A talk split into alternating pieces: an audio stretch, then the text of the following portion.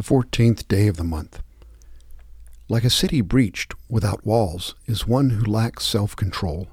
Proverbs 25, verse 28. Athletes exercise self control in all things. They do it to receive a perishable wreath, but we an imperishable one. 1 Corinthians 9, verse 25. Today we consider self control as a fruit of the Spirit. Self discipline is not a favorite pursuit for most of us. Self indulgence is the more popular pursuit, for that is much less work and certainly more fun in the short term. In the verse above from 1 Corinthians, Paul seeks to motivate us by comparing the short and the long view of things. The wreaths of wilting laurel leaves placed upon the heads of winning athletes in ancient times is not to be compared to what James 1:12 calls the crown of life that the Lord has promised to those who love him. As a part of your offering to God today, honestly answer these questions. In what part of my life do I have sufficient self-control? In what areas do I need to improve?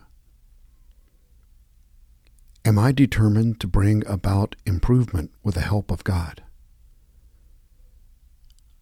Opening prayer. God, you call me to ever greater devotion and service. Help me to have under self control every impulse that distracts me from loving you, every impediment that disrupts my work for you. As a trainer prepares an athlete for the contest, so discipline me that I may grow in strength and endurance and may receive the crown of life from your hand. Shine forth with such beauty that I may willingly accept even your necessary correction of me, that I may value above all your eternal realm and its righteousness. Through Jesus Christ, the pioneer and perfecter of our faith. Amen. Psalm 119, verses 101 through 108. I watch my step, avoiding the ditches and ruts of evil, so I can spend all my time keeping your word. I never make detours from the route you laid out. You gave me such good directions. Your words are so choice, so tasty. I prefer them to the best home cooking. With your instruction, I understand life. That's why I hate false propaganda. By your words, I can see where I'm going. They throw a beam of light on my dark path. I've committed myself and never turned back from living by your righteous order. Everything's falling apart on me, God. Put me together again with your word. Adorn me with your finest sayings, God. Teach me your holy rules. From the prophet Hosea, chapter 10 Israel is a luxuriant vine. He produces fruit for himself. The more his fruit, the more altars he made. The richer his land, the better he made the sacred pillars. Their heart is faithless. Now they must bear their guilt. The Lord will break down their altars and destroy their sacred pillars. Surely now they will say, We have no king, for we do not revere the Lord. As for the king, what can he do for us? They speak mere words. With worthless oaths they make covenants, and judgment sprouts like poisonous weeds in the furrows of the field. The inhabitants of Samaria will fear for the calf of Beth Aven. Indeed, its people will mourn for it, and its idolatrous priest will cry out over it, over its glory, since it has departed from it. The thing itself will be carried to Assyria as tribute to King Gareb. Ephraim will be seized with shame, and Israel will be ashamed of its own counsel. Samaria will be cut off with her king, like a stick on the surface of the water. Also, the high places of Aven, the sin of Israel, will be destroyed. Thorn and thistle will grow on their altars. Then they will say to the mountains, Cover us, and to the hills, Fall on us. From the days of Gibeah you have sinned, O Israel. There they stand. Will not the battle against the sons of iniquity overtake them in Gibeah? When it is my desire, I will chastise them, and the people will be gathered against them when they are bound for their double guilt. Ephraim is a trained heifer that loves to thresh, but I will come over her fair neck with a yoke. I will harness Ephraim. Judah will plow, Jacob will harrow for himself. So, with a view to righteousness, reap in accordance with kindness, break up your fallow ground, for it is time to seek the Lord, until he crams to rain and righteousness on you. You have plowed wickedness, you have reaped injustice, you have eaten the fruit of lies, because you have trusted in your ways, in your numerous warriors. Therefore a tumult will arise among your people, and all your fortresses will be destroyed. As Shalman destroyed Beth Arbel on the day of battle, when mothers were dashed in pieces with their children, thus it will be done to you at Bethel, because of your great wickedness. At dawn, the king of Israel will be completely cut off.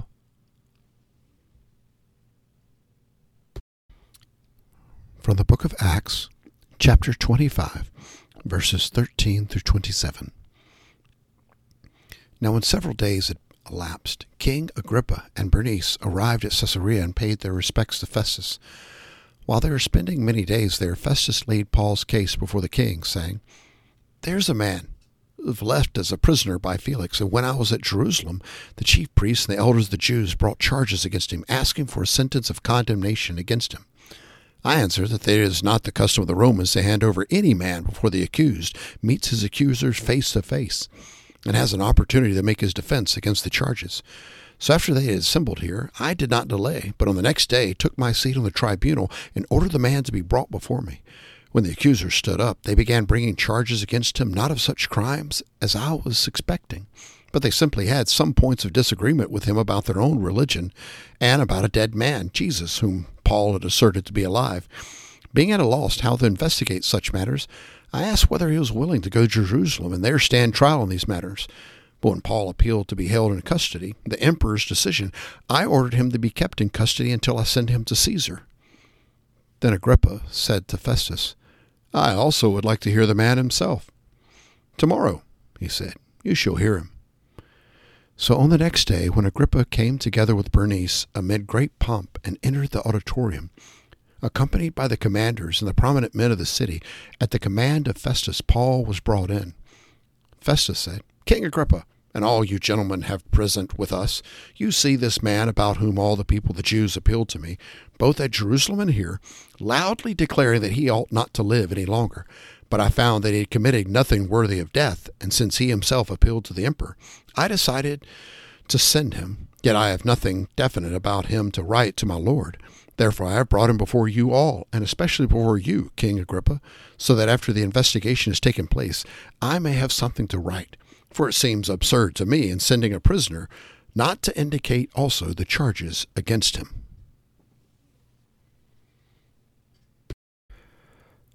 From the Gospel according to Luke, chapter 8, verses 16 through 25.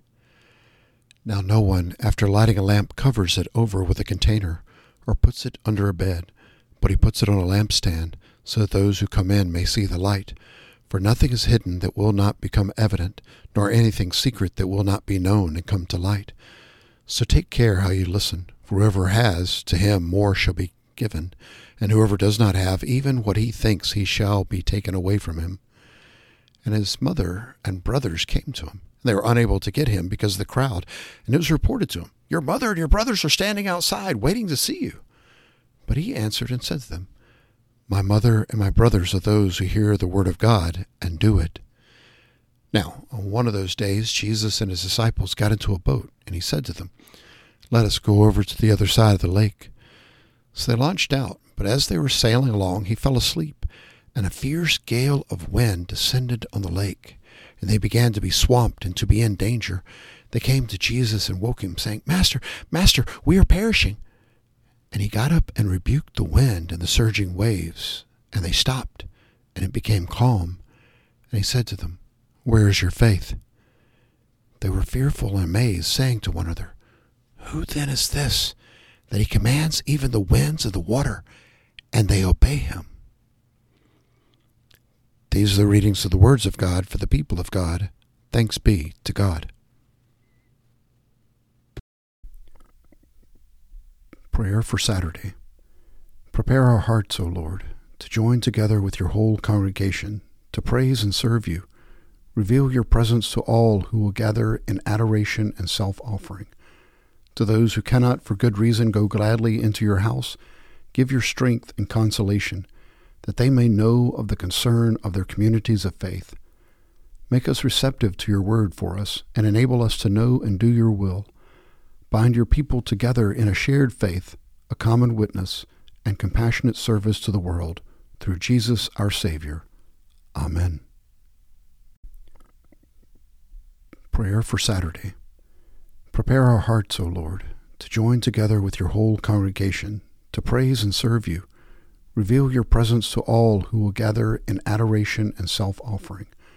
To those who cannot for good reason go gladly into your house, give your strength and consolation, that they may know of the concern of their communities of faith.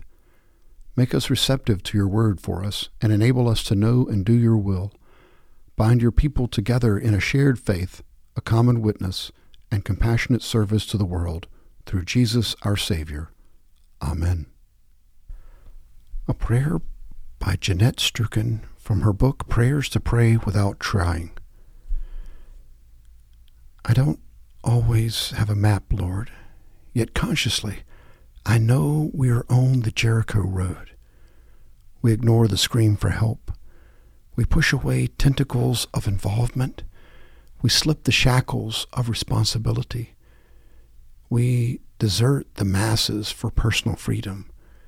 We apply band aids to heal deep wounds. We offer advice instead of compassion. We pick the world's sores and keep them infected. We stare at our brother from the other side of the road. Isn't there a Jericho bypass? Amen. The Apostles' Creed. I believe in God the Father Almighty, maker of heaven and earth, and in Jesus Christ, his only Son, our Lord, who was conceived by the Holy Spirit, born of the Virgin Mary, suffered under Pontius Pilate, was crucified, dead, and buried. The third day he rose from the dead.